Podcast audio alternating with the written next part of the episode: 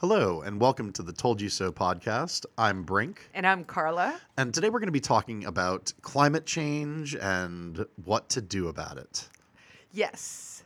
Loaded, loaded, loaded subject. One that I think is going to be fun to explore. Yeah, and obviously this is uh, spurred by current events. Right now, there is a young woman named Greta Thunberg.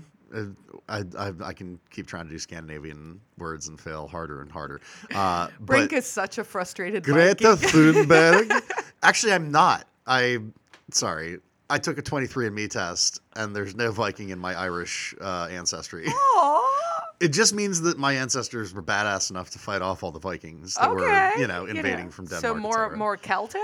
No, Yeah, just Irish. Irish, yeah. from Western and Southern Ireland. Yeah, on, I'm on English. I'm English Irish, which with, with with a touch of Viking. All right. Well, we're we're already mildly off topic, but it, not really because Greta Thunberg uh, sailed the seas on a modern Viking longship to America, uh, a Solar solar power- a solar longship. It wasn't a longship; it was just a regular ship. But uh, anyway, so she came to America uh, in a very uh, uh, Dramatic fashion. consciously environmentally friendly way, performatively environmentally friendly, one might say, uh, to speak at the UN about climate change, where she uh, railed against the politicians and the old, the olds who fight against the youngs, and how uh, we should all be ashamed and everyone should be ashamed and. Anyway, it was obviously, as you can tell from my description, a very uplifting speech uh, um, that spurred a lot of discussion. Uh, so we thought that we might sort of throw our two cents in the ring.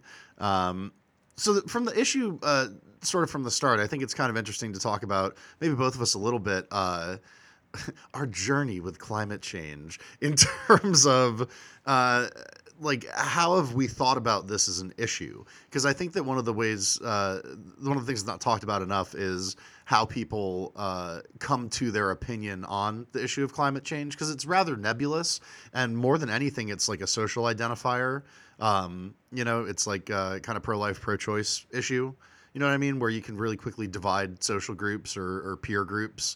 Um, and if you have an unorthodox opinion on it, it becomes much harder to be part of the in group. Do you, I mean, am I talking crazy here? No, I mean, I guess so. I, I don't. I mean, I, I think that the powers that be and sort of vested interests try and divide it according to those lines. I don't necessarily see it that way. I mean, for me, I am skeptical about everything. And so this is another thing I'm skeptical about because I'm skeptical whenever people, uh, you know, jump in ships and sail to the UN and tell us we need a global solution to a problem and that it's going to cost everything and let's make a giant authoritarian government to monitor all these things. That gets all my hackles up. Do I love the environment? Do I like nature? Would I like Earth to stick around? Yeah. Yes, to all of the above. Well, I mean, right? I, I wasn't saying that it, it should be divisive like that. I just mean that in terms of um, like identity formulation, when somebody comes up with who they are, you know, if you ask somebody who they are and what they believe, like uh, Well, but I feel like ideas- the debate has been sort of shifted to like you're either you understand that there's climate change and we need to have a war on climate, I Right. guess, or war on I don't know, war on something. another right? war on people. and then another war on people, right? Or, you know, the other flip side that I hear all the time is you're a climate denier. And I'm like, well, I'm neither of those things. I'm just someone who's trying to figure it Well, out. but this is what I'm saying. Like, I'm not again. I'm not saying that either of those are right. But what I'm saying is that people with the issue have organized themselves in such a way that uh, it's hard to like. It, it's like being a Catholic versus a Protestant in in Northern Ireland. You know what I mean? like, it's a contentious issue, and it's one of those like uh, if you're a progressive, it determines whether you're like a fully participating human in the world or like a troglodyte, and if you're you know a conservative, it determines whether you're a soft mush-headed liberal who's willing to believe anything or a strong man willing to stand up for coal. But um, so like. like it, and again, I'm I'm not describing what reality has to be. I'm just describing the way that you know people are acting with the issue, and it's unfortunate because I think that the uh, the truth of it isn't you know either we're all doomed unless we become a global socialist utopia or everything is totally cool and we should never ever think about the environment. Both of those are very silly extreme positions. Right. And and like with most other things, that's sort of where we are at this stage, right? We're allowing the fringes to to form the debate in Yeah. a way that we really shouldn't. I mean, for me personally, like I said, you know, I, I love the environment. I like nature. I want the world to stick around. I don't believe everything everyone is saying about stuff. Like, I mean, I think the hockey stick um, climate change, you know, the heating index uh, has been debunked. I mean, that was something that came Yeah. out with uh, the WikiLeaks leaks. Um, very, That's still very associated in everyone's mind with you know, very limitedly covered. Uh, we know that there's corruption that happens in academia, where if you follow the money, people have vested interests in sort of positioning things in a certain way. So I think that the um, there is climate change. I mean, if there's one thing we know about Mm-hmm. the weather, it's that it changes. It changes So you know, when the debate sort of shifted, you know, you should always look at language, right? So and and and when people start to shift language in a way to try and formulate and form, Right. you know, make people think in a certain way, and when we moved from global warming to climate change, I was like, that's a bit of a red well, and as, as we'll talk about a little bit later, it went global cooling, global warming, climate change, right, and so and now climate catastrophe. Yes. and so poor Greta, you know, I, I genuinely sort of feel for this young woman. Yeah. She, um, as far as I understand, is actually on the autism spectrum, Mm-hmm. right? Um, and a little bit of what I, the sense I get from her is almost like she's being used as a pawn. There's, there's a very exploitative Yeah. Aspect to all of this for me. Like, didn't she? She got on the ship, but then they also flew out all these sailors Yeah, to be on got- the ship with a- her. So the actual carbon imprint of this dramatic thing that happened was Yeah. like worse than her just flying. Well, and and to you the know, event. to the surprise of nobody with firing brain cells, uh, you know, her whole initial climate strike, it was not. She just did it, and magically everyone got interested. There was a PR firm involved. Um, it was, you know, constructed, like all things that go viral globally in mainstream media, basically. Right. um, because you need to know how they work to construct things properly. But uh, no, and I hope you know I, I wasn't intending to uh, make fun of her earlier, but it's uh, a- and actually I kind of disagree in that I don't I don't think that it's so much exploitative. I mean, I remember when I was 16, I had very strong opinions. Um, I was a crazy libertarian then. Say it isn't uh, sobering. Yeah, who would have guessed? A crazy libertarian with a little more of a. I wasn't like fully full blown anti war yet because when I was 16, that was like right after September 11th ish, and I was very much like, yeah, like we got to get the bad guys with our army. That's why we have like that's the one thing government does. Anyway, I've kind of like put on that. Anyway, but point being. I could have given a lot of impassioned speeches when I was 16. I was giving them at my high school uh, to anybody that would listen about, you know, the stupidity of the war on drugs and, you know, the wrongness of economic policies that reward, you know, incentivize bad behavior.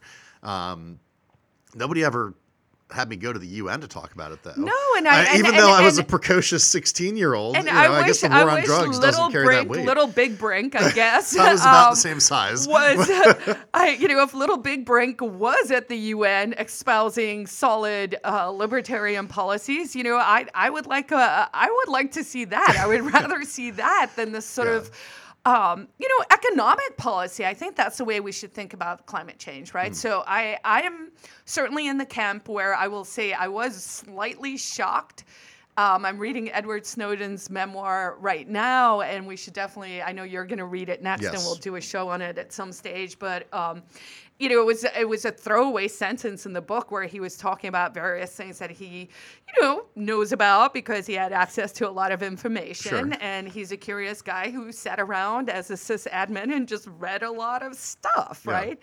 And so one of the sentences in the book is just climate change is real. And I was like, oh, well, if saying climate change is real, you know, Carla's going to sit up and, and listen. And so, I mean, I've never had the position that it's real or not real. I've just had a position of I don't trust anyone who's taking a position one way or the other on it because I think everyone is pushing different things. So the fossil Yeah. fuel guys are like, ah, that's not Right. happening No, at all. and I'm like, well, that doesn't seem true Burning either lots of dinosaurs is good for the environment, you know, actually. and, and on the flip side, the Greta's of the world, you know, I'm like, I don't believe Right. you guys surprise either Yeah. because I don't think we're at an apocalyptic, the world is gonna end stage. Right, and, and as with most things, you know, uh, the extremes are dumb most of the time. like, and yeah, so uh, to to like a little bit about my my thoughts on this issue and how I arrived at them. Um, when I was a kid, I don't know if you remember this, but there was uh there was a cartoon called Captain Planet, and oh my god, it was the most like didactic teaching tool cartoon where number one the villains are all like businessmen and they're all like comical caricatures of businessmen. Like I mean, of are their names Baron and Robert? no no like one of them his, his name is Hoggish Greedly. And he's and he's literally a capitalist pig Wow. yeah and uh and then yeah there is a dude named baron but it's like baron goo or something and he just like loves pollution Oh, and he just runs companies to pollute stuff Good grief. I know. It's like, what the hell does he sell? What is this, Yes, How's he uh, making all his money? Is this like school propaganda stuff, well, it was, or uh, was it in the morning newspaper?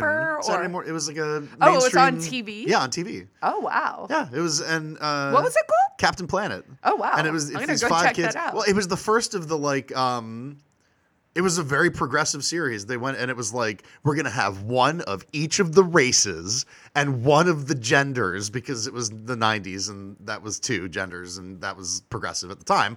But having women as well we'll as men. include a girl.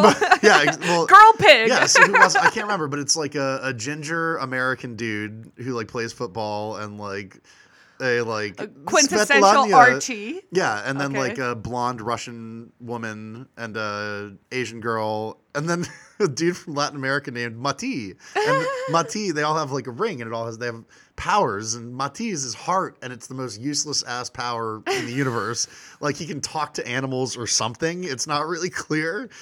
And then when their powers combine, they summon Captain Planet, who's our hero, gonna take pollution down to zero. Okay. Anyway, Give a so- hoot, don't pollute. Never be a dirty bird in the city or in the woods. Help keep America looking good. Hoot But- hoot. That's what I grew up Yeah. with. Captain Planet was more aggressive. He like uh, physically assaulted the businessmen. because right, because, was what you have to do. Well, I mean, and, and at the heart of it, that is what progressives believe, right? They believe that you need to be able to use violence against people whose ideas you disagree with. So, Unfortunately, yeah. and that is a reality. That And is I've- what the force of the state is. so I guess I've always had uh, sort of contrarian, anti-authoritarian, don't tell me what to do streak, and it did not have the intended effect on me. I Captain mean, America, Captain it- Planet. Captain I'm Planet, sorry, yeah. it did, did not work for you. no, it was. It just made me think like, what the hell are these bad guys doing all day? Other than like, if they were just polluting stuff, they would go to jail. If if all they do is pollute, Right, they'd be so- they'd be broke and also go to jail. So, so part of what you're saying is that they didn't really cover the the beneficial aspects of some things that do Right. come out of, you know, like plastic. They just made it sound like people, the point of business is to destroy the earth. Right. I, I mean, plastic is actually a very useful thing that has probably helped to extend uh, the lives of millions, if not billions, of people. And if right? you're a vegan, it's what all of your fake leather stuff is made out of. So, out of fossil saves fuels. the cows. Yeah, Mm. but anyway, so you know, I, I had that like uh, pushback impulse with all that stuff, and recycling was also being pushed really hard as like we're gonna save the earth by recycling, which also I was like, how did those two things add I up? I don't understand. I guess I, I'm glad you brought that up because that was definitely a, a, a early experience for me in San Francisco, having immigrated from South Africa. That probably wasn't really concerned with you know like this is definitely something that people are, are as we become more economically wealthy become more concerned about Right. right. so you know if you're in india you're probably worrying about potable water more than you Right. know d- uh, i don't know is there a hole in the ozone but when we were in san francisco that was when they were introducing recycling for the first time sort of in the city and it was mandatory not voluntary we had all the dustbins and, and i did at the time i was looking at it through an economic lens where i was curious as to you know does this make sense economically or you know or not and at the time and I think this still holds true today. A lot of uh, the recycling is just it It doesn't work. It's more. It's not cost effective. and it costs energy and pollutes. And yeah, because you have to burn fossil fuels to recycle. yeah, because so everything it's takes energy. so so it's a solution that was introduced that um, actually has a worse outcome, but it makes people feel good, which I guess Yes. is like the world we live in now. or the world that we've always lived in, maybe. Um, but Well, I No, want to so- live in a world where I'm actually doing good and feeling good about actually doing good, not feeling good about not doing good. I agree, but that's a lot to ask. But but anyway, so so the point being, when I when I first heard about global warming, which is what I heard about it as uh, in high school, my immediate response was like, "That sounds like it's made up," and uh, so you know, my my my gut reaction has been, "This sounds like." a made up reason to get policies that people want in place. And I think that there's some truth to there are people that see this as an opportunity uh, to get policies they want in place.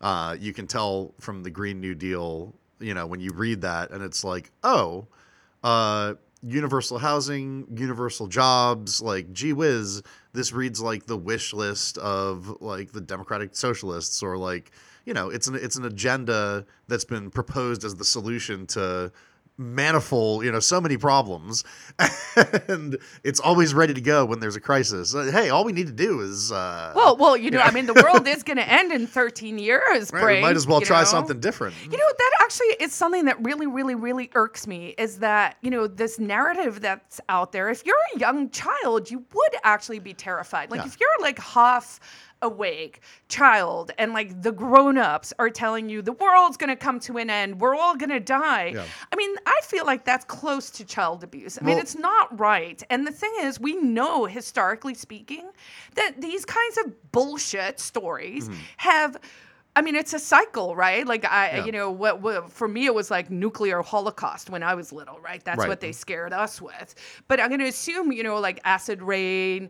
Um, I mean, and we did something about that, right? Like the rainforests were going to be destroyed. That didn't really happen. I mean, there were just sort of been all these Yeah. stories. I think the terrorism and school shooter stuff. I mean, there's the like terror drills and stuff like that. You know, as we discussed on an earlier show, it's like it primes you to be afraid of this existential I threat. So the most horrifying thing I have seen in a long time. It was an ad that I believe may have been shown in Australia. I, I, I'm not sure, but I, it came from an Australian source. And it was a back to school ad for like stuff that you would need in Body school armor.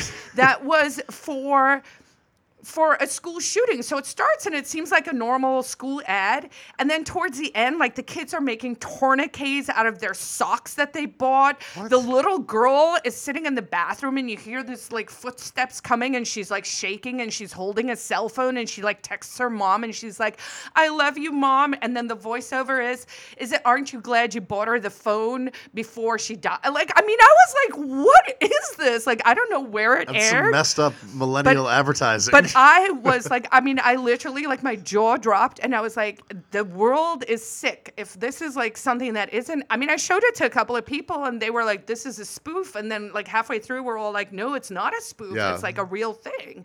And it was for sandyhookpromise.com or .org, and I didn't. oh, I, oh, I oh. didn't- So it was uh, all right. So I'm sure that it was like a gun control group. oh yeah. Yeah. So it was like a fake ad, a fake back to school ad.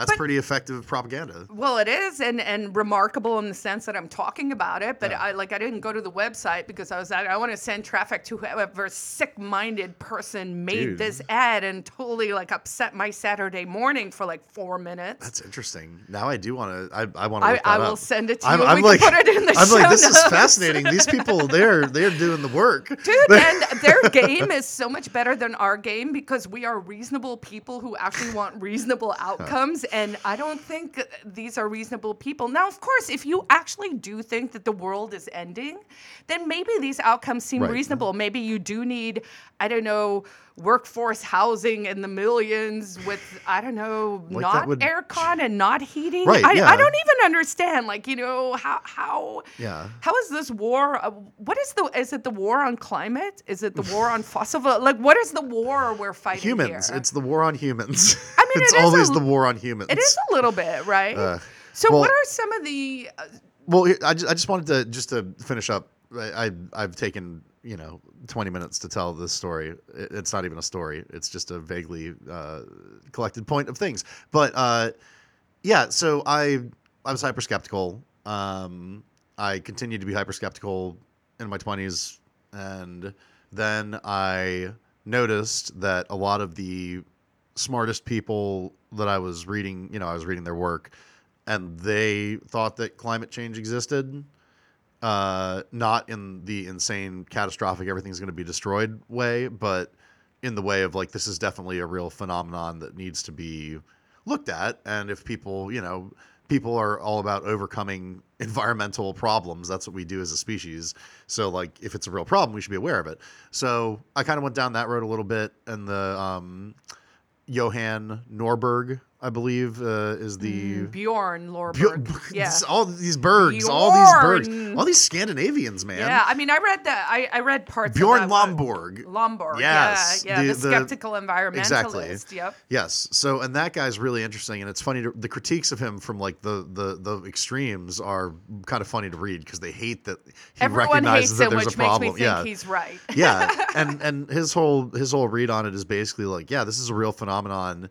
Um, the way to get around these sorts of phenomenons is with or phenomena is with phenomenons uh, is with technology and cultural technology and uh, addressing the problems in a way that allows humanity to continue to flourish, which is like again what we do. Um, Well, and he actually has some really, you know, he wrote that book, and it's probably a decade ago Yeah, now, called "The Environment," uh, the Skeptical, Skeptical, yeah. Environmentalist, right? And that got everyone's knickers in a knot. And Yeah. then, you know, and he's just been out there since then. I actually yesterday, uh, in preparation for the show, watched a really good interview between him and Jordan Peterson. It's maybe like four months old, so Hmm. it's fairly new and it's out there. Uh, Jordan was talking about, yeah, we're going to get like 10 million views and then everyone's going to know. And I was like, yeah, it's been four months and it's only like 250,000 views. it's so. It's he, he doesn't have a very like galvanizing, exciting message. It's like we need to give smart people the resources to fix these problems. Well, but he actually, what I found kind of interesting as part of his approach was less. Um, w- let's fix, you know, global warming or cooling or climate change. His is more like let's fix small, achievable problems Right. like TB, which apparently we can eradicate all TB in the world for two billion dollars.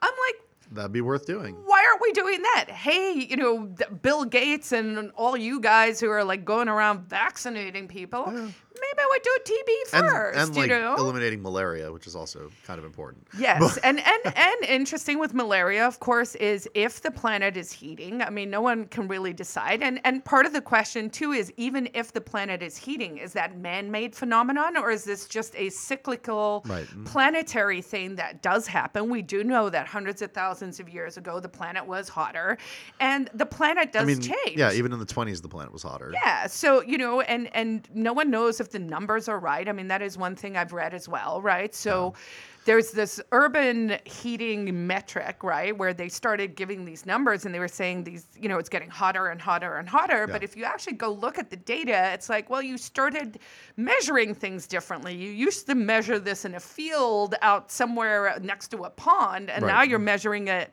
you know, next to the train station in downtown Manhattan, you know, on the cement. right next to the black reflective or black buildings. Yeah. No, I know. And so I, I think that there's a lot of like over pitching and because there's a lot of different incentives here. So like you have people where uh, your alarmism brings you more followers and more money. Um, you have people where uh, trying to stop policy change helps their companies financially. You have, you know, there's all kinds of different incentives pushing and pulling here uh, that make it harder for there to be reasonable discussion about the actual issue. Um, but And yeah, I, just because it's global, right? Right. That's the other challenge, right? So if if you're someone who's and we have like, much better records here probably than in other places because we've been, you know, living in a bureaucratic Western society where we do things like take records every whatever. Yeah, and, and there's of course that debate as well between sort of the developed world and the developing world, Mm. where it's it's the hubris of the developed world saying, "Oh well, you know, we got to burn the coal and we got to do all of this that got us super Right. rich, but hey, Brazil, hey, India, hey, you know." Uh, Russia might be offended, so maybe let's not throw them in that pile. But you know, the developing world, Bangladesh, whatever. Yeah, we just want to kick that ladder that they're standing yeah, on it's right like out from under uh, you guys don't get to you know come up to first world Yeah. levels, and I'm like, well, that doesn't seem entirely fair Yeah. either. Yeah, no, I know, and that, and and and that's the real other issue too is that everybody in, uh, as Jonathan Haidt calls them, weird cultures, uh, we're all you know pulling our hair out about this, and even if we change what we're doing, the the top polluters, China, you know, India, Russia, they're not going to change what they're doing. Well, they will So, uh, change, right, right? when they as get wealthier, eco- and then their, and their, and their people say, "Hey, like now I have a house and also six fingers. I would like to have a house and a normal number of fingers." I mean, I know that sounds stark, but the, like, I mean, I think we're probably going to go down to four fingers before we go to six fingers. I don't know. I don't know. know. I mean, uh, yeah. but no, but that's I mean, it's the story of humanity. You people become richer, and then they raise their baseline level of what is an acceptable way to live. which is which is actually wonderful and awesome, and the gift that the free markets give us, right? It's just unfortunate when there's a ratchet effect that makes it so that you know the criticisms of the problem problems overshadow the uh, bountifulness of of the rest of the you know uh, solutions that the system has offered in terms of you know economic growth and the ability for people to live in a way that was unimaginable you know 40 years ago. Really unimaginable. Like the i the i'm i'm at a recording studio in my house in front of a giant television uh, and I can, you know, pull up my phone and get a ride somewhere, and like also I have a phone that connects me to everyone in the entire world. Like it's all these things that are literally unimaginable uh, forty or fifty years ago. It's it's so amazing. Um, they they were talking and I think it was in that interview where they said uh, they had asked I think it was in like 1823 or 93 or something. It was a long time ago. Uh, people asked futurists, you know, what what will the future look like? Oh, right? yeah. and um, they're wildly wrong with their predictions, of course. I mean, the closest was the pneumatic pipes, right? Those pipes that you could like send stuff, oh, right? the like envelopes, the yeah. yeah, so sort of you would see them in banks and whatever. And there was one guy that sort of predicted that in a way where you're like, well, if you extrapolate that, that could possibly be like almost email, but also kind of a telegram, right? Yeah, yeah. So, um, so my point being, no one can really predict the future, and it's hubristic for us to do it. We don't even understand what's causing these problems. Right. And so, for people to be saying we need to make these like huge, giant global shifts that also have financial shifts that are actually going to make people in the developing world worse off. You know, like these are big, radical, crazy ideas uh, where they're talking about like you don't get to have aircon, you're not allowed to have heating, No- you're not no allowed to cars. have you know No- cars anymore. yeah. We're gonna have like these weird buildings. I mean, AOC. That Yeah, we're gonna that- retrofit that's- every building in America, including my house too. I guess that- they're gonna come out here. Uh, I mean, you know, Yours let's, too. let's get some subsidies. I, I guess we're all going. gonna do it. Uh, no, but I mean, we'll probably just have to like take on a renter or boarder or three that the government organizes to to pay our fair shares. and- you know what I mean? And and you know, and that'll be you giving back affordable housing because you know, let's let's punish you for your privilege. Exactly. There, you know, You own a house, you bastard. right? Don't you know people don't own houses?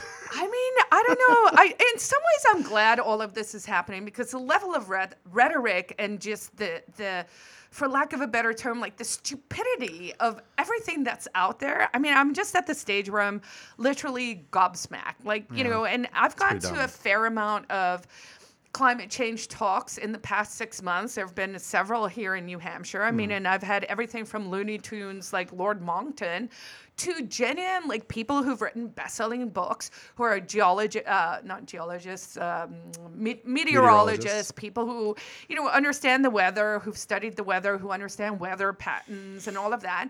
And a lot of those people are very also skeptical, right? Because we know that a lot of the most alarmist information is coming out of academia. Right. And if well, you and not just academia, but out of activist circles. I mean, that's the thing is that they like activists don't have even they don't have the qualms that academics have about like, oh, this needs to be able to be reproducible and peer reviewed. But, like but most of lie about stuff. academia is not peer reviewed anymore. I mean, or Yeah. I shouldn't say most of it, but but like I mean, I'm very skeptical about Lots of stuff. like a lot of the stuff that just comes out of academia now where I don't feel like it's it's peer reviewed or there there have been things where they can't actually replicate an experiment Yeah. and then when you go back and they say well you have to retract this from this paper and they they don't Hmm.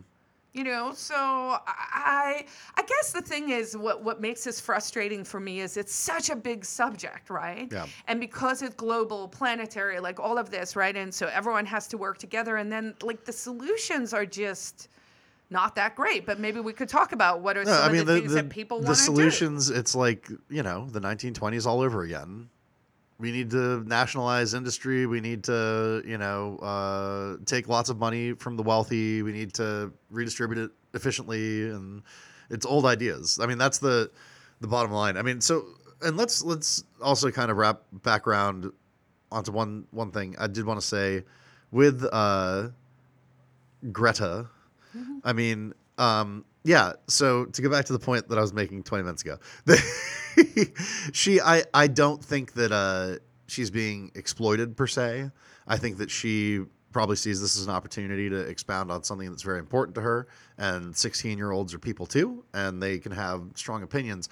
What I do think is concerning is that, like, I've, you know, I've gone and talked to a therapist before, uh, and I know some stuff about cognitive behavioral therapy and about sort of the ways that people approach um, dealing with thoughts that negatively affect your life and negatively impact your life. And you know, one of the things for if you're dealing with like depression and anxiety, um, you're supposed to avoid what's called a catastrophizing thought, which is when, you know, oh, I stubbed my toe. It's probably going to be broken. It'll probably get infected. I'll have to get my foot cut off. Then I'll have, you know, then I'll probably get up to the knee cut off, and then I'll just probably die. like, like, so you might be able to tell that I'm a person that deals with anxiety and depression sometimes. I'm pretty good at catastrophizing. I can pretty quickly come up with a worst case scenario. So, but anyway, the you know, and all these things that uh, I've read about this young woman, they she that those are issues that she deals with, and instead of uh, telling her, you know, to to like play outside for a minute, the adults in her life are like, no, yeah, you're right. Your catastrophic thoughts are dead on. And not only that, but you need to become a prophet of those catastrophic thoughts. Like, really amp it up. Talk about how much, like, worse than the worst case scenario it's going to be. And that to me is, uh, Well, you see, but that's where my t- That's exploitative it's really term messed came up. from because you Yeah. got there yourself, or you were catastrophizing on the own thing, right? Right. Well, it's like But- uh, that's what I don't think that they s- like. I, I I would guess that nobody involved sees themselves as exploiting anyone, and everybody sees it as like I'm like I believe what she believes. I'm giving her a voice, but nobody's thinking about it in terms of like, hey, maybe being this pissed off about a very vague issue that you have no tangible proof of. I mean, it makes me think of like Joan of Arc. You know, she's super convinced that she talked to God, and lots of people were like, "Sure, all right, let's fight with you."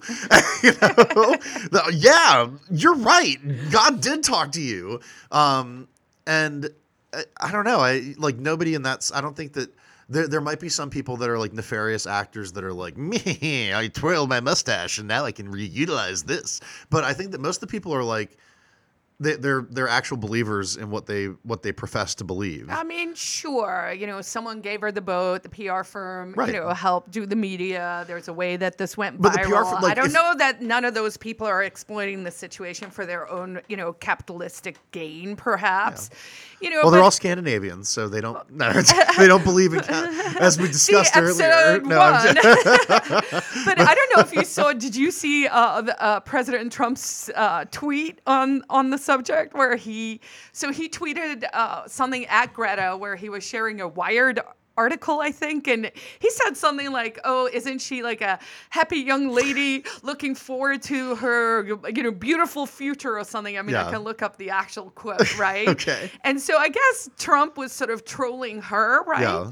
So I was like, yeah, that's kind of mean, but that's also like that's Trump, you know, whatever. That's just the way he plays, and and and you know, anyone who's going to judge Trump on his tweets, I'm like, well, you're setting yourself up for butthurt because he's he's he's playing everyone, right? Yeah. But then what I found interesting is they took that quote that he said about her and made that Greta's profile sentence on Twitter. Yeah. So I'm like, okay, that's someone else who's playing a very clever game. I don't know if it's her, right? Yeah. But okay, so the president says something super snarky, Hmm. but on the face of it, quite a lovely quote, right? You're Yeah. a happy girl who's looking forward to a future, right? Yeah. Um, and so he's trolling her, but then the fact that that goes up as her description is her trolling him. Yeah. And so I'm like, once I saw that, I was like, okay, everyone here is playing a game. No, and everybody's enriching themselves in one way or another. Not Hence uh, us doing this very, Exactly. very, It's uh, interesting you know, topical Yeah, exactly. podcast. We're we're a part of the web now too. But we are one of 700,000 podcasts out there, folks. so like more generally though, I uh, children are believers, right? Like that's like the the mark of being a child is that you believe in things. You believe that Santa's real. You believe uh, the lies that your teacher tells you. You you believe that adults have things figured out. You know, th- there's there's this whole set of stuff that like it's modes of of uh, cognition that children have, and so it's no surprise, you know, political movements and religious movements throughout history have. There's always a kid that's willing to be out in the front, and bel- I, oh, I super believe, and then you get the affirmation of some huge community, and th- for that kid, it's like you know, eating jars of honey. It's awesome, but But you know, and, and now I'm just thinking like imagine if we were to allocate resources, right? So so part of what we're talking about here is you have to allocate resources to this problem, right? And you know, I was driving up our street, and as you know, uh, we Heart West, we here in West, you know, Manchester, we do litter pickups and stuff. So I've become like hyper aware of like pollution, Yeah, right. street pollution. And I was like, you know, instead of this like meta level of stuff, I'm like, I would much rather see like on a local level, people starting to go, hey, well, you know, maybe we, like we just start with a trash pickup in our own yard. that just goes to show your comfortable, privileged lifestyle that you're willing to look in your fancy yard that you own. Well, Oh actually, my no, I'm- God. I'm, looking at, uh, uh, on the streets that you know I paid to pave, and in your beautiful first world no sorry what i'm what i'm doing here is being like a prophet of joylessness um which is what i see a lot of this stuff as and uh, like part part of also uh, uh, again this is gonna this isn't what the actual uh, scientific discussion is about but i think part of the climate change discussion is um you know, Mencken said, uh, "What is it? A, a Puritan is someone that's worried that some or somewhere someone's having a good time." right, Um, and then and then also his quote about the hobgoblins, right? Do you know that one of the M.L. Mencken? Is that who we're talking Yeah, about? H.L. Right. Mencken, yeah. Yeah, sorry, and he where he talks about um, you know, like how they scare you with uh, uh I can find the quote, but um, it's basically like everyone will come up with something, manufacture something in order to create an opportunity for them to do what they want. And I Right. think climate change to some extent has become that because it's such a big you know issue but Well, I, I'm sorry. go- I was just gonna say that. I mean, the, the thing is, uh, with like this Puritan outlook, like he was talking about prohibitionists back then. He was talking about people trying to ban alcohol, um, but there is a prohibitionist impulse um, that comes from. I don't know where it comes from, like Puritanism in American politics from way back when. From or- your people, yeah, Brink. probably. Hey, they weren't Puritan. They were Dutch. they, those Dutch ones were just merchants. They're just having a good time. Oh yeah, But, No, uh, I, I come from the Dutch. they were there for the party. No, but um, so anyway, so the there's this idea that if you are experiencing joy, it means that you're not aware of all of the problems and sinfulness and pain in the world. You know what I mean? Like, and it's exemplified by like the emo teenager that's like, how can you guys be having fun playing basketball when there's a war happening? You know, like you're like you're not allowed to have fun because I'm morally superior. So and and I feel like that carries out like there's that needling impulse in a lot of the stuff about this where the idea that you would be so naive as to think that picking up garbage on your American street, you want to make your place nicer. Well, the people in India are going to be underwater. I'm glad your neighborhood's going to be clean. You know what I mean? Like you, it, it's I it's mean, just don't, I- ridiculous, I and it's such a really poisonous way of into- thinking. Yeah, and I just I'm I'm I'm past that stage. I mean, you know where the final line for me was on those issues is when I realized that you know, especially from the progressive left. Um, because of all this language about privilege and, and all of that, right? So I'm like, I, I, my hypocrisy alarm is very high, right? So Yeah. I'm like, I, you know, you can take whatever position you want, but it has to, for me, be rational and logical from start to finish, and then Right. I'll I'll go ro- along for the ride, right? But what I see now, and and we see it with climate change debates, we see it with gun control debates, we see it with any like big issue debate, right? Yeah. Is it's like oh, uh, let's say bullying is bad. Bullying is bad, except if I'm bullying a white male, because then it's good because they have white privilege. I mean, it's sort of an extension of your don't, you know, Right. don't pick up the garbage in your own Right, right. backyard because what are you doing to help kind of argument. But it's like, well, no. See, if uh, so, either we're saying bullying is bad, which I'm on board with. I think you know, let's not do that. That's horrible, especially with threats of violence. But I'm like, but if you're saying bullying is bad, except when we bully the people we don't like and we get to say who those people are, then it's like, well. Well, that's not bullying, Carla. That's righteous anger. There's- Yeah, well, I don't, I, I don't buy that. But to bring it back to climate change, right? So, so I think the first thing that's important to note is, other than like, you know, unlike what Greta thinks, um, I don't think it's apocalyptic. It's not cataclysmic. We can do something about it. So it's not going to end civilization. It's not true that that's the case. It is a problem. But I just want to explain. Uh, so there was some dude. His name is uh, Willie Nordhaus, and he won a Nobel Prize recently for work on climate change. And basically, what he did is he tried to extrapolate from an economic perspective what the cost of climate change would be, right? Hmm. To, to actually really arrest it or fix it, right? And so it's two to four percent of GDP that needs to be spent by the end of the century Yeah. Globally, right? And I'm like, okay, so that gives us what 80 years. Hmm. Okay, so but if you believe the the alarmists, we're not going to have 80 years. Right. But you know what? The alarmists have been wrong since before time because you know what? I could show you a million stories of things where people have been like, this is going to happen. Right. You know, and it's like, Well, it's also it's but it's not. yeah. So I'm like, okay, you it's know part what? of like a mode of human thought. Too. Yeah, but I'm like, you know what? If all these idiots who are saying this stuff now, can we create a list of them?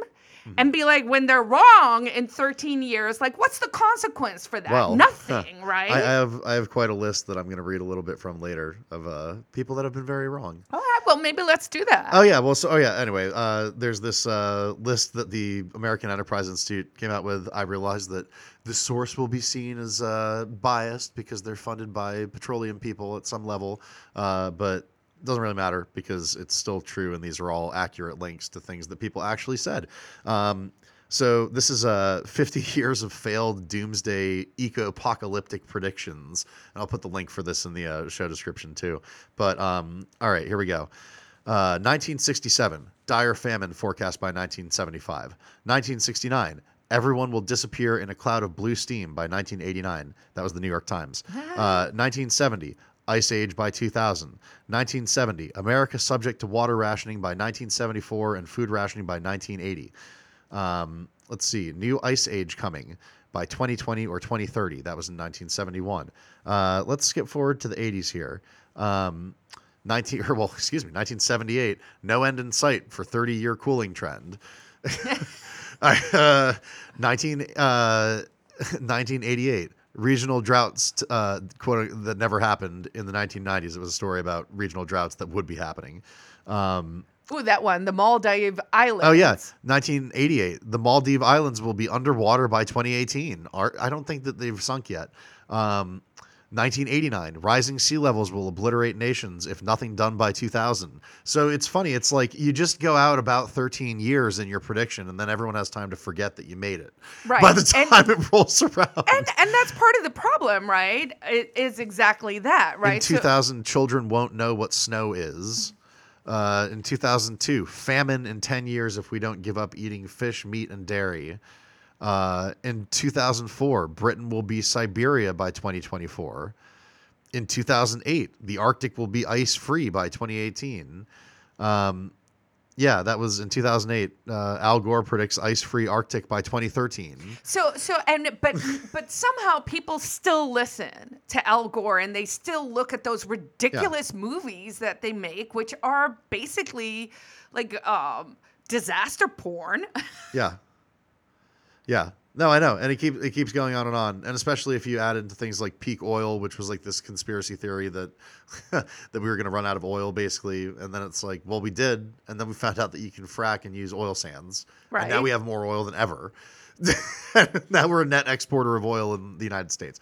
Um, Because oh yeah, technology is a wonderful thing that will make the future brighter and better for everyone. And yes, there are problems, but you know what? We'll solve them. here's maybe my other favorite is uh, 2005 manhattan will be underwater by 2015 that was abc news that reported that um, so i can't imagine why children would think that the world is ending uh, But but can you imagine if we just had one tenth, one tenth of the messaging that actually just covered these stories Yeah. and said, "Well, kiddos, they lied to you here, here, here, here, here, here, here. Maybe you should take everything you hear with a grain of salt." But none of that ever happens. So it's left up to people like us to be like, you know, and and Yeah. I think that's where we get these extremes where you know you you if you counter anything right if you're just trying to have an open debate about an issue and to say well i'm not sure like i'm curious i want to learn more like you're not even allowed to ask those questions anymore and that's a part that i really resent like Right. s- language like climate denier right no th- and that's like what, what I, does that even mean that's what i mean at the beginning and then what that kind of language does is that it creates then the people that are called climate deniers are like all right, you want to call me that? Fine, I'll be that. You know, like it's the same as the like everyone's a white supremacist, and it's like, oh, oh, oh, am I? Am I? All right. Like, and then some people start acting that way Right. because you tell them what they are. Well- and it's like, you know, I never thought about, but you know, I've been reading a lot about it now, and I think I am. It's like it's crazy. It's it's so divisive, and it creates a reaction uh, on the other side. Well, yeah, and then everyone starts to double down on their dumb ideas, Right. which would be fine if we weren't taking money from one group of people to spend on someone else's dumb ideas. And then it Like if everyone just had to pay for their dumb ideas, you know, people on the one camp, you know, bring you fracking and really cheap oil, and people Yeah. on the other camp want to, I don't know, like enslave you and bring down the cost of living for the entire world. Well, and run a bunch of like Solyndra type scams and, you know, these big government contracts for quote unquote green energy that'll just get eaten up with so much fraud. It's going to be hilarious if any of that ever happens. But, uh, no, I mean, uh, with all of these issues, it's like, uh, I think the the worst part about it is the way that the discourse is being carried out, and in a way, there's no better representation for both sides than a 16 year old being super sure of something.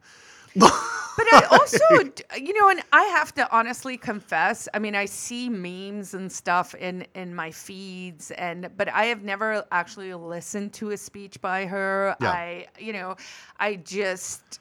Uh, I listened to the UN one because I was interested in seeing, you know, just what the deal was, and uh, yeah, it was just a lot of like recrimination. I don't. That's what I don't understand. Is, How dare you? yeah, right? exactly. Uh, I sh- I shouldn't be up here. I. Something is terribly wrong. Anyway, but like, yeah, it was just like uh, I didn't understand what's compelling about it, other than it's like a child in distress. You know, Which- is compelling because you're like, oh God, that poor kid. I don't want that kid to be so sad. Like, it's uh, but there was no like evidence or there there was no um. There, it wasn't an argument; it was a recrimination. It, Okay. it was like if, again, to take that, if if I had gotten the opportunity to go up and speak about the freaking United States and global drug control policy, which I was furious about, and I had been like, "How dare you! we are the ones that are in pain and you sit on your thrones eating your fancy cakes like it was just you know that's what it it was it was very low content lots of recrimination you're bad uh, how can you be so bad? I am but a child and yet i see how bad you are. Like, um, and I, I don't understand what's compelling about that. I mean i could find a bunch of kids that tell you about how being gay is bad. I, I you know they're out there in america. They could go speak to the un about how homosexuality is a sin. Uh, but for some reason, I don't think that that's going to happen. Like the strongly held beliefs of children are not usually admitted as evidence. Agreed. Which once again is why I was kind of surprised when you were like, "Oh, you don't think she's being exploited?" I'm like, "Well, clearly th- she is being exploited because why? wh- Like, how did she?" The exploitation lies in the fact that we both know who the hell Greta is and why she got on a Right. boat and how she got to speak at the UN. but if I was doing that, I wouldn't feel exploited. I would feel empowered. She's being empowered by the people around her who are also arguably exploiting her. I mean, you know I- what I mean? Like, I, I, okay, so maybe yes, maybe from the lens of you're you're looking at it from Greta's perspective. Of course, Greta isn't going around going, "I'm being exploited," but what I'm Right. saying is, I do think she is being exploited, and um, the fact that we're talking about her Yeah, makes yeah. me think I'm I'm probably right. Yeah, possibly. I don't know. I I think it's that's sort of like a a matter of definition. I don't know. I try to uh, again, like I try to give the extra benefit of the doubt to other people and think about it as though, like, because I think the actual nefarious planning is is kind of uh, not that popular, and you have to be pretty smart to pull it off well. So like usually it's people that are doing what they think is the right thing for their belief set, not being like, "We'll really get them this time." You know what I mean? Like, um, so I don't know. I I I try, I try, I try Well, to I be mean, like as uh, charitable as possible. Uh, Sure, You know. So okay, Because so think about you know some things that you care about. If you manage to pull off something awesome uh, that involved you know that there were kids involved somehow, like are were you exploiting them? Like does it, it changes as soon as it's something you like, right? Well, I think it changes depending on like what the yeah, fair enough, but what the outcome is, but also whether once again money was taken from one group of people Right. and used to, you know for whatever If my great ideas that, like my yeah. my advocation would probably likely be why doesn't everyone just get to keep their money and spend it on what they like you Yeah. know i mean honestly i've started rolling around with i i bought it in south africa when we were there in december um my own straws. Like i got a copper straw and like i have it in the car now so that i don't have to use the very inefficient Paper useless straws. paper straws which when we were down in south carolina recently you know that's i guess the law changed there because everyone's handing you paper straws that please listen to me very carefully folks they do not work I know paper they dissolve. sticking paper in liquid is a very dumb way of con uh, a dumb conduit for liquid is paper right so these things melt they bend they they Yeah. break when you just try and stick them in a cup so then i was like well this doesn't work can i get another straw so then we got you know then they give you a plastic straw with a very very heavy sign oh yeah, fine. And then I was like, well, that one didn't work either. So now I was at some place where I had to get like three of those cocktail straws to mm, replace little one paper ones. straw. And I was like, okay, does anyone see? Now I've used four, I've used five straws for one plastic straw. Yeah. And then I was like, screw it. I'm just going to go find my copper straw that I bought and I'm putting that in the car and that's what I'm using going forward. So Well, and that's actually I'm taking my own human action. Yeah, so this is this is actually an interesting uh, sort of window into. So we were talking about why people want global solutions and not local solutions, basically. And I think that it's uh, there's so much uh, learned helplessness that people think everything is so big that I can't change it. You need the powerful government to change anything, um, which is why these straw bans jumped so quickly. And it's like. You could just say, I don't want a straw. Why don't you just say, I don't want a straw? And then you don't get a straw. You know, you could change that yourself. Because, because I mean, in a perfect world, that's how I would want it to work, right? Yeah. Like I would want everyone. And you can advocate that other people shouldn't use straws. Tell other people don't do this thing. It's bad. Like I would rather see all the money that was spent uh, trying to push this law nationally because it's all over every, you know, every state because Yeah. that's basically how the socialists are rolling now. They have like a playbook national and they're platform just that they roll working out everywhere. into every single state which you can trying to- see in the legislature in New Hampshire when you're You- reading stuff and you're like, uh, what? Where was this written? Right. This is I mean it's just it's it's really bad, Yeah. guys. You know, like I mean I do think there's this subtext of a socialist takeover and that it's actually like it's not even hidden anymore. I mean it's out in the open Well, and, and most like most people, I mean, don't even understand that there are state governments. Most people think that there's the federal government. You know what I mean? That's uh, the like the level of understanding of civics is such that most people think the president's the king, and the government's the federal government. And then you have to do like some DMV stuff or something with But- the state. but right. They do something. I don't know. But, but, but well, you know, and, and you know, I mean, here in New Hampshire, I mean, we have a thirteen billion dollar budget. I was Yeah. like, what are we even spending thirteen billion dollars on? But okay, that's a conversation for another podcast. But what I was going to say is, instead of having like all these people try and change the laws of things, Right. right? I'm much more interested in persuading private people to do things that we want in, Right. in a way through persuasion. So you could probably, for the same amount of money as trying to pass the like no straw bill, Run a public education probably- campaign. You could probably have hired an advocate to stand at every single Dunkin' Donuts and Starbucks in the country and just tell people, hey, I think it would be better if you, and hand them a different straw. Like if we're actually going to do things, like uh, can we, uh, like you could there- just mail a silicon benefits? straw to everyone in the town. You know what I mean? I mean, or Yeah. probably for the same price to every like, uh, uh, you know, like Every household. Every house.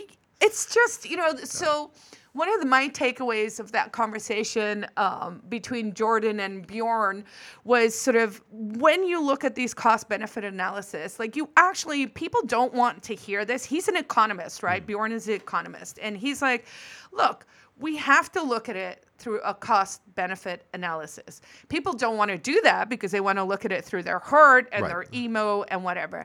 And so he's saying, look, let's look at what makes the most financial sense. And a lot of his solutions are actually ones that would lift the the developing world out of poverty. It's ending certain kinds of diseases. It's Right. ending um, mothers dying in childbirth. I mean, something like I think it was six.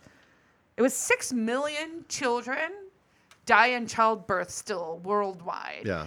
And what was interesting to me, because uh, you know, I, uh, uh, wearing a devil's advocate hat, I was like, oh no, but all his solutions are just making more people survive. And you know, I think a lot of the progressive left, although they don't want to admit this, are eugenicists because Well, and they think that people are evil. In a, in a weird way, it's like they're evil until they get turned good by government. yes. but then it's like, but government only gives you evil outcomes. they like I'm still asking, can you come up with like some good examples of like great things governments have done? Uh, yeah, I mean, there's been great like uh, building projects for sure. There's been great. I mean, I think that like justice The systems. roads, you literally went with the roads. Yeah. Okay. Well, yeah, and public works right. stuff. I mean, Hoover Dam's pretty impressive. That's like there, there's some stuff that's pretty impressive. That Well, it's impressive. Yeah. But the question is, I mean, could the private market or some other way have figured it out? Maybe, I don't know. right? Maybe.